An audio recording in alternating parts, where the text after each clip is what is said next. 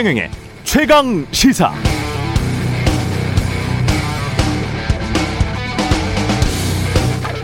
네, 오미크론 코로나 변이 바이러스의 감염 사례가 남아프리카를 넘어서 유럽 곳곳에서 발견되면서 지난 주말 세계 증시 폭락했고요. 전 세계 곳곳이 다시 여행 봉쇄 조치에 들어갔습니다. 오미크론 바이러스가 퍼지기 시작한 아프리카 지역의 2차 접종률 7%밖에 안 되네요. 전 세계 접종률이 42% 정도 되고 유럽도 67%, 미국 58%, 한국은 80%인 것과 대비해 보면 정말 낮은 접종률이죠. WHO가 공고했던 대로 화이자나 모더나사가 지적재산권을 풀어서 백신의 가격을 확 낮췄거나 또는 전 세계 부자 나라들이 비용을 분담해서라도 가난한 나라들에게도 비슷한 시기에 빨리 백신을 접종하게 했더라면 또다시 닥쳐올지도 모르는 인적, 경제적 손실을 예방할 수 있지 않았을까 그런 아쉬움, 안타까움이 있습니다. 덕분에 화이자나 모더나사와 같은 제약사, 제약회사들의 주식은 또 폭등했고요. 세계 경제는 다시 미궁 속으로 빠져들 가능성이 높아졌습니다. 봉쇄 조치가 만약 오래 간다면 많은 기업들, 개인들, 나라들도 버티기 힘들어지는데요. 걱정입니다.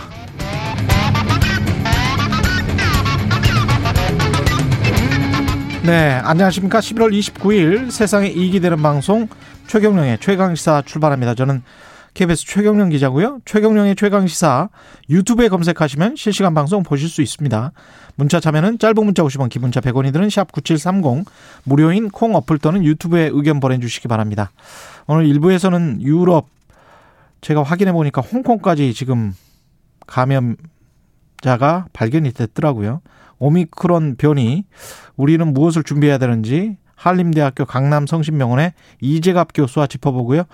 2부에서는 최고의 정치 더불어민주당 진성준 의원, 국민의힘 성일종 의원 만납니다.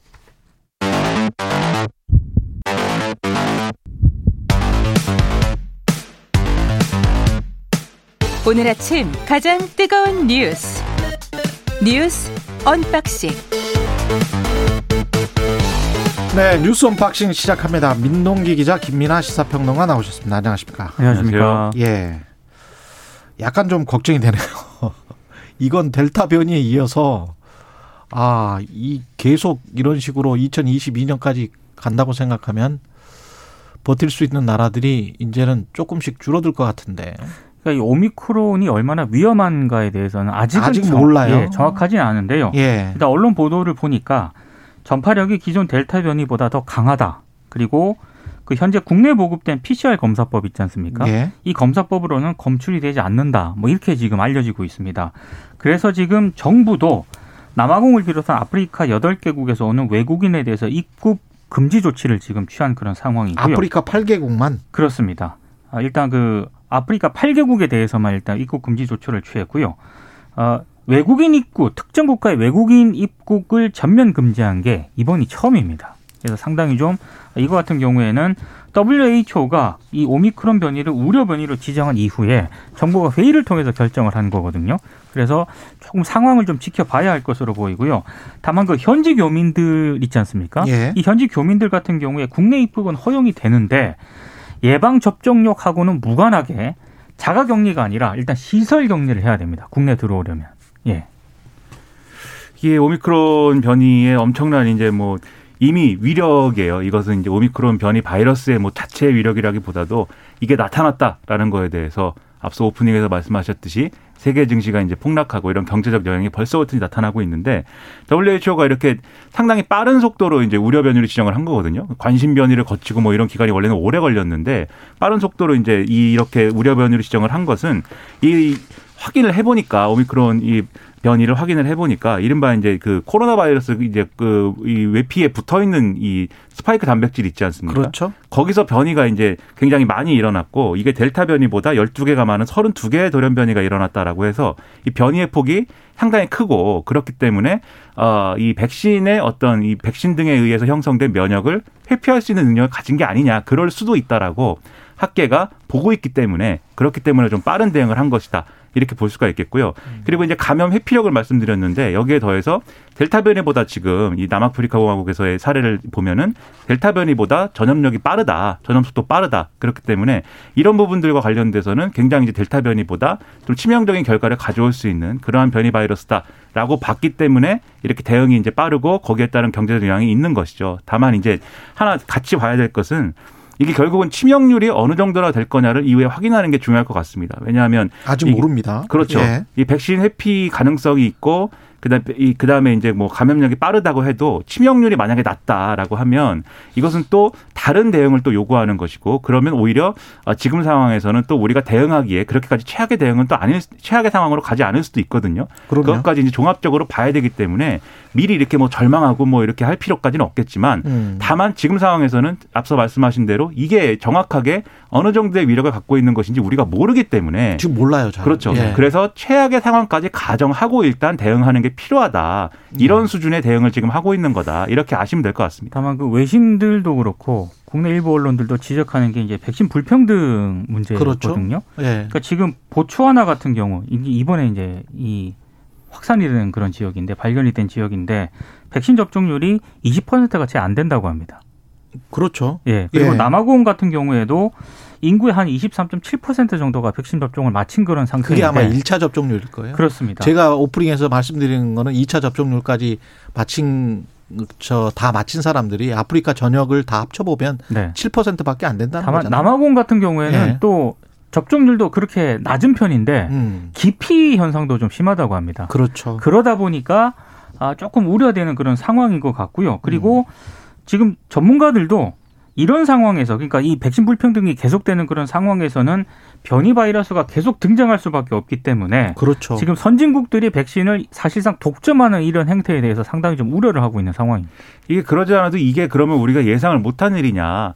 예상을 다 한 일이에요. 사실 그럼요. 작년에 다 얘기했습니다. 이 얘기를. 그럼요. 예, 전 세계적으로 우리만 안전하면 끝나는 거냐? 그게 아니다. 아니죠. 그렇습니다. 그리고 이제 국제기구나 이런 데서도 계속 이제 이 문제가 논의가 됐어요. 백신을 어떻게 공평하게 보급할 것이냐. 음. 근데 앞에서 다 그렇게 논의를 해놓고 뒤에 가서 자기 나라로 돌아가서 이제 할 때는 다들 이제 우리나라의 국민들에게 백신을 먼저. 뭐몇 퍼센트를 접종을 해야 되는데 뭐 미달하고 빨리 해야 되고 이만큼 접종했지만 여전히 부스터샷이 필요하고 뭐 이렇게 쭉 가면서 음. 지금 이제 백신 접종이 제대로 안 되고 있는 국가에서는 이렇게 변이가 또 발생하고 이게 결국은 세계 경제에 또 추가적인 영향을 주게 생긴 거잖아요. 지난해 다들 뭐라고 했습니까? 이 백신 접종률이 떨어지게 되면은 이 백신 접종을 못한 국가와 잘한 국가 이렇게 나눠져 가지고 경제적으로 엄청난 격차가 발생할 것이고 뭐 이렇게 다들 예상을 했는데 그렇죠. 그런 예상이 과연 이런 변이 앞에 그게 올바른 예상이었느냐는 상당히 이제 의문이에요. 그래서 전 세계가 같이 대응하는 게 오히려 필요한데 그런 담론을 이제 못 만들어낸 것에 대한 어떤 그런 우려와 지적들이 있는 거죠. 그래서 지금 바이든 대통령이나 이런 또 이 미국의 경우에는 어 이 오미크론 변이 바이러스가 이렇게 좀 어, 우려가 된다라는 뉴스가 나오니까 바로 또 여기에 대해서 반응을 했습니다. 백신의 공평한 보급을 추진해야 된다. 근데 실제로 어떻게 추진할 거냐? 그 답은 지금 없는 거죠. 그래서 상당히 그렇죠. 또 이것도 걱정거리입니다. 이 코로나라는 게 이제 왕관형이라는 네. 그런 말이잖아요. 그러니까 왕관형의 스파이크 돌기라는 게 왕관이 삐죽삐죽삐죽 다 나와 있지 않습니까? 네. 그러니까 이게 여러 형태로 변이가 충분히 될 수 있다라는 거는 초기부터 계속 과학자들이 이야기를 한 거잖아요. 이런 상황에서 남아프리카 쪽에서 보츠와나 쪽에서 이런 변이 바이러스가 발견이 되고 이게 아프리카 지역만 봉쇄하면 되는 것이냐 여행객들이 있기 때문에 지금 이미 이미 유럽 예, 이미 여행객들을 통해서 감염이 확인된 지금 지역 감염까지 확인된 거는 아니기는 합니다만은 벨기에, 영국, 독일, 이스라엘, 이탈리아, 네덜란드, 홍콩까지 지금 그렇죠. 여행객의 감염은 확인이 됐거든요. 네. 시간 이거는- 문제인 거예요. 예, 이게 지금 시간 문제인 그렇습니다. 겁니다. 이게 앤서니 파우치 박사가 예. 미국에 이미 오미크론 변이 바이러스에 감염된 사람이 나타난다 하더라도 전혀 놀랄 일이 놀랄 아니다라고 일이 얘기하고 아니다. 있어요. 네. 예. 왜냐하면 이게 또 잠재 기간이 분명히 있을 거고. 그렇습니다. 예. 그리고 증상이 없는 사람들이 분명히 또 있을 거거든요. 그렇습니다. 참 난감하네요. 난감해. 근데 뭐 예. 계속 말씀드리지만 걱정만 할 필요는 없다. 예. 네. 예. 어떻게 어떤 바이러스인지 아직 모르기 때문에 그렇죠. 최악의 상황을 가정하는 거다. 예. 네, 이런 얘기. 혹시 또 치명률이 이거는 굉장히 낮다. 이렇게 또 나중에 그렇죠. 나올 수도 있기 때문에요. 치명률이 중요하니까요. 예. 네. 좀 봐봐야겠습니다. 예. 정치 이야기 해볼까요? 이재명 후보는 연일 지금 호남 지지층의 결집을 호소하고 있습니다. 오늘이 대선 100일 남겨둔 그런 날이거든요. 예. D-100일인데 이재명 후보가 광주에서 첫 지역 선대위를 출범을 시켰습니다. 광주 대전환 공동선거대책위원장에 10대 고등학생이 파격적으로 발탁이 됐습니다. 남진희 씨가 주인공이고요. 남진희 씨를 비롯해서 청년 9명이 공동선대위원장으로 이제 배치가 됐는데 아, 지금 호남 말씀하신 것처럼 호남 쪽에 굉장히 지금 공을 들이고 있거든요. 예. 3박 4일 일정으로 호남 일정을 이렇게 짰고요. 그리고 오늘 같은 경우에는 전국 선대위 회의를 광주에서 개최를 합니다. 그리고 이낙연 전 대표의 고향인 전남 영광으로 이제 오늘 가게 되거든요. 근데 약간 광주에서 조금 그, 어, 이례적인 풍경이 연출이 되긴 했어요. 왜냐하면 그 이재명 후보가 광주 송정시장을 방문을 했는데 이때 이낙연 전 대표 일부 지지자들이 그 형수 역설 방송 있지 않습니까? 예. 이걸 틀려다가 현장에서 제지를 당했거든요. 그리고 지금 이낙연 전 대표 같은 경우에 호남 그 메타버스 일정에 같이 동행을 할 것이다라는 그런 전망이 있었는데 음. 동행 안 했습니다. 이낙연 전 대표는 오래전에 충청하고 경남 지역에 일정이 잡혀 있었다라는 이유를 들었는데 뭐 여러 가지 좀 해석들이 좀 나오긴 하더라고요. 일단 이재명 후보는 아, 이낙연 전 대표에게 자신이 전화는 들었다라고 얘기를 했고요. 예. 어, 그리고 지금 원팀 기조를 위해서 이재명 후보가 이낙연 전 대표의 비서실장을 지냈던 오영훈 의원을 비서실장으로 일단 이 기용을 했고요. 그리고 문재인 대통령의 복심으로 불리우는 윤건영 의원을 정무조정실장으로 기용을 한 그런 상태입니다. 지금 일단은 호남에 공을 들이는 모양새를 이제 보여주는 그런 상황이고 3박 4일을 잡아가지고 이 호남의 호남 지역, 광주 전남 지역에 전체 지역구를 다 가겠다는 일정이었기 때문에 상당히 공을 들이는 모양새인데 이게 이제 호남 지역에 있는 유권자들의 어떤 표심을 자극하고 뭐 이런 것도 있겠지만 결과적으로 지금 이제 민주당이 아까 말씀드린 대로 원팀 뭐 이런 기조가 아니고 민주당의 지역 조직들도 상당히 좀 의견이 분분한 그런 상황이기 때문에 이거를 정리하려는 목적이 좀 있는 것 같아요. 제 생각에는. 왜냐하면 이렇게 지역 방문을 이렇게 하게 되면은 그냥 후보와 후보의 이제 수행원들만 가는 게 아니고 그 지역에 있는 당 조직이 같이 이제 호응해 가지고 나와야 되고 이런 것들을 해야 되거든요. 그렇기 때문에 이런 지역 조직을 정비해가지고 원래 민주당의 이제 핵심 전략이라는 게 호남 지역에서 좀 강력한 이런 조직적 지지를 기반으로 해가지고 다른 지역의 지지까지 좀 확대해 나가는 그런 모양새인 거잖아요. 지금 이재명 후보의 경우에는 일부 이제 경기나 인천 이런 데서 이제 우위이고 나머지 호남에서 좀 우위고 이런 상황이긴 하지만 호남에서의 지지가 예전 같지 않고 그리고 나머지 지역들 충청이라든가 영남에서 지금 생각보다 기대가 좀 이 지지가 좀 못 미치는 상황이기 때문에 일단은 집토끼 단속이다 이렇게 정확하게 이제 지금 전략을 짜고 가는 건데 이낙연 전 대표와 관련돼서는 그것도 얘기가 여러 가지가 나와요. 이제 사전에 좀 더 긴밀하게 조율했으면 뭐 참여할 수 있지 않았겠느냐. 그리고 이 마지막 일정이 지금 전남 영광인데 이게 이낙연 전 대표 고향이기 때문에 충분히 예우할 수 있는 어떤 그런 일정을 짰고 거기에 이낙연 전 대표가 또 고향이기도 해서 방문하는 게 좋지 않겠느냐라는 얘기도 했 지만 결과적으로 이제 성사되지 않는 것으로 보이는데 지금 그렇다고 해서 뭐 이낙연 전 대표가 완전히 뭐 돌아선 거냐라기보다는 이후에 이제 이 선거 일정이나 이런 데서는 분명히 이제 얼굴을 비출 수밖에 없을 거거든요. 그 최적의 타이밍을 나름대로는 노리고 있는 게 아닌가 생각이 됩니다. 예. 윤석열 후보는 김종인 없는 선대위를 출범했습니다. 지난 주말에. 오늘 그 윤석열 후보가 세종 대전을 방문하고요. 내일은 충북 그리고 12월 1일에는 충남을 방문을 하거든요. 그 세종 방문에는 김병중 상임선대위원장도 이제 같이 참석을 하게 됩니다. 지금 일단 김종인 없는 선대위를 출범을 본격 가동을 하긴 했습니다만 내부에서 이런저런 잡음들이 좀 나오고 있습니다. 특히 김 조국 흑서 저자로 그 이름을 올렸던 권경의 변호사 있지 않습니까? 예. 어제 페이스북에 상당히 좀 어, 강한 톤으로 비판을 했는데요. 아, 기묘사화라고 얘기를 했습니다. 김효사와 예, 김종인 전 위원장의 선대위 합류 불발을 기묘사화라고 얘기를 했는데 한마디로 이게 이제 조선 중종 시절 때 개혁파가 아, 숙청된 그런 사건이지 않습니까? 아, 김종인이 개혁파고 그렇습니다. 김종인 전 위원장을 비롯한 이른바 그 지금 외부에서 거론되는 그런 인사들이 있거든요. 예. 그런 인사들이 선대위에 못 들어오고 있는 그런 상황을 기묘사화라고 이제 빗댄 건데 훈구파한테 숙청당했다. 그렇습니다. 이제 그 사건을 얘기를 하면서 결국에는 김종인 상황설을 퍼뜨리는 세력들이 승리를 한 것이다라고 얘기를 했습니다. 그리고 지금 제가 여기 뭐 소개는 안 해드렸는데 장재원 의원이 예. 실질적으로 지금 윤석열 후보를 좌지우지하는 어떤 실, 그 실질 세력이다라고 음. 얘기를 하면서 진중권 작가랑 또 페이스북에서 사실상의 전쟁을 하고 있거든요. 제가 굳이 그 어떤 전쟁을 하고 있는지는 인용을 하진 않겠습니다만 굉장히 지금 상황이 안 좋은 그런 상황입니다. 근데 이게 뭐 사람들이 페이스북에서 뭐 싸우기도 하고 저는 그래서 SNS를 안 합니다. 근데 음. 그걸 맨날 뭐 사람들이 싸우고 하는 게 너무 좀 그런 것 같아서 싸울 수도 있고 뭐 할 수 있는데 중요한 거는 본질적으로 이게 그럼 뭐냐. 정말 이제 뭐 일부에서 얘기하는 것처럼 이 뭐 기묘사까지 거론하는 뭐 그런 그 조선 그 비유도 이제 조선 시대의 사건인데 조선시대죠.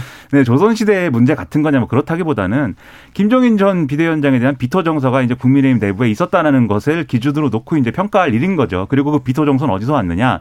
대선에서 다이 선 대위에서 한 자리씩 해가지고 공을 세워야 되는데 김종인 전 비대위원장이 와가지고 이 선대위에 이런 여러 가지 인적 쇄신이나 이런 것들을 막 밀어붙이게 되면은 자기 자리가 없어지니까 이제 그걸 지키기 위해서 김종인 전 비대위원장은 이제 비토한 거 아니냐라는 시각이 있고 거기에 대해서 윤석열 후보가 사실상 넘어간 거 아니냐 이런 시각이 있기 때문에 이런 논쟁이 시작이 되는 거거든요. 그래서 논쟁이 구체적으로 누가 누구 누구를 뭐 저격하고 누가 무슨 얘기를 했다라기보다는 이런 구도가 실제로 있고 그런 구도에 의해서 윤석열 후보가 지금 선대위 꾸린 거에 대한 평가가 이루어지고 있다. 다소 구시대적이고 뭔가 이렇게 좀 뭔가를 바꿀 수 있는 그러한 내용들을 내놓지 못하는 선대위라는 평가가 있는 거다. 이 점을 제가 볼 때는 윤석열 후보가 인정해야 되는 거고요. 그 점에서 이제 지난번에 논란이 됐던 게 이제 지난주에도 말씀드린 김성태 전 의원 문제지 않습니까? 김성태 김성태 전 의원이 결국은 이제 백의종군 의사를 밝히면서 선대위 직책을 내려놓기로 했는데 원래 직능 총괄 본부장이었죠. 그렇습니다. 예. 이와 관련돼서 이제 윤석열 후보가 여기에 대해서 얘기를 했습니다. 이제 고맙다고 얘기를 하면서도 이 사건에 대해서는 시간이 오래됐기 때문에 잘 기억을 내가 못했다 이렇게 얘기를 했는데 기억을 못할 게 아니고 이제 내정됐다는 뉴스도 바로 나온 다음에 한겨레라든지 이런 신문들이 보도를 했거든요. 왜냐하면 이 김성태 전 의원 사건 한겨레가 취재하고 한겨레가 보도했던 것이었기 때문에 바로 지적이 나왔는데도 불구하고 이제 기억을 못했다라고 얘기하는 것은 다소 이제 부실한 해명이 아닌가 이런 지적이 또 나올 수밖에 없는 거죠. 이게 KT 특별 채용 사건 이거는 꽤 유명한 사건이었는데요. 아니, 굉장히 떠들썩했고요. 예. 네. 충분히 알 수 있는 그런 사건이었습니다. 그렇습니다. 그리고 대단히 전형적인 사건이기도 하고요. 그러니까요. KT 회장을 예, 그 국정감사에 회장? 예, 당시? 국정 당신 예. 국정감사에 증인 채택 안 해주는 대가로 자기 딸을 정규직 채용을 시켜달라고 한 거 아니냐. 음. 전형적인 프레임이지 않습니까 이게 예. 전형적인 구도기 때문에 이거를 그냥 이제 와서 이제 몰랐다라고 얘기하는 거에 대해서는 아마 납득이 안 된다라고 얘기하는 유권자들도 상당할 겁니다. 예. 그리고 제 3지대라고 불리우는 사람들, 예. 다 생각은 다른 것 같습니다만 안철수, 심상정, 김동연 이 세 사람이 공조를 할 듯하다? 근데 일단 조선일보 보도를 보면은요. 예. 심상정 안철수 후보는 이번 주에 만나서 일단 노- 공조 문제를 논의를 할 것이다 이렇게 보도를 하고 있거든요. 그리고 지난 25일에 정의당 배진교 원내대표랑 국민의당 권은희 원내대표가 비공개로 만났습니다. 공조 필요성에 공감을 했다는 게 조선일보 보도 내용이고요. 아, 공감을 했다는 거예요. 네. 조선일보의 보도는 네, 조선일보는 그렇게 보도를 하고 있고 김동연 전 부총리 같은 경우에는 두 사람 만남 이후에 만약에 아, 김동연 전 부총리를 포함한 삼자 회동이 마련이 되면 응할 가능성이 있다. 여기까지가 이제 조선일보 보도 내용이거든요. 예. 근데 지금 세 사람의 계산법이 조금씩 다릅니다. 왜냐하면 심상정 후보 같은 경우에는 기득권 양당 체제를 끝내자고 천명한 분들이 안철수 김동연 후보니까 뭐 만나서 1차 논의를 해볼 수 있지 않느냐. 이렇게 그러네. 이제 얘기, 예, 얘기하는 입장이고요. 음. 그리고 김동연 전 부총리 같은 경우에도 대화에 동의하자는 그런 차원이지 연대나 단일화 쪽은 아니다. 이런 입장이거든요. 그러니까 아직까지는 뭐 연대, 공조 이렇게까지 얘기할 사안은 아닌 것 같습니다. 일단 제3지대 자체의 파일을 키우자는 면에서는 세 사람의 이해관계가 동조 이 그렇죠. 같이 하는 거고요. 예. 근데 제3지대 파일을 키우면은 각자의 지분도 가- 같이 늘어나는 거 아닙니까? 각자의 그 비율은 똑같더라도 예. 각자가 가지고 있는 이제 총액이 늘어나는 거잖아요. 돈으로 음. 따지면. 근데 그 돈을 들고 누구랑 그러면 최종적으로 누구랑 어떻게 딜을 하는 거냐. 이건 각자의 계산법이 지금 다릅니다. 그래서 안철수 후보 입장에서는 전체 제3지대 파일을 키우면은 자신의 이제 존재감과 지지율도 커질 수 있고 근데 이걸 가지고 그럼 결국은 어디로 들어갈 수밖에 없냐면 보수 정당과의 단일화 이 구도로 들어갈 수밖에 없거든요. 정치적으로. 어. 그래서 이제 그걸 들고 그쪽으로 가는 거 아니냐라는 하는 하는 이 프레임이 하나가 있는 거고 심상정 후보의 경우에는 그럴 수가 없죠. 최대한 그렇죠. 이제 지분을 키워가지고 파일을 키워서 완주를 어떻게 해서 정치적 의미를 잘 살릴 거냐 이게 이제 관건일 것이고 김동연 전 부총리도 마찬가지일 겁니다. 음. 그래서 동상이몽이 있기 때문에 애매하네. 그렇죠. 초기에 제3지대 파이를 키우는 것까지는 공조를 해도 예. 끝에 가면은 반드시 이것은 어떤 방식으로든지 파열음이 날 수밖에 없는 구조이다. 그래서 대선에서의 이 구조가 캐스팅 보트 역할을 어떤 형태로 하게 될 거냐가 중요한 문제다라는 겁니다. 세 사람이 단일화할 가능성은 없는 거네요. 지금 상황에서는 거의 없다고 봐야 돼요. 계산법이 다 다릅니다. 예, 알겠습니다. 뉴스 unboxing 민동기 기자 김민아 시사평론가였습니다. 고맙습니다. 고맙습니다. KBS 1라디오 최경영의 최강시사 듣고 계신 지금 시각은 7시 40분입니다.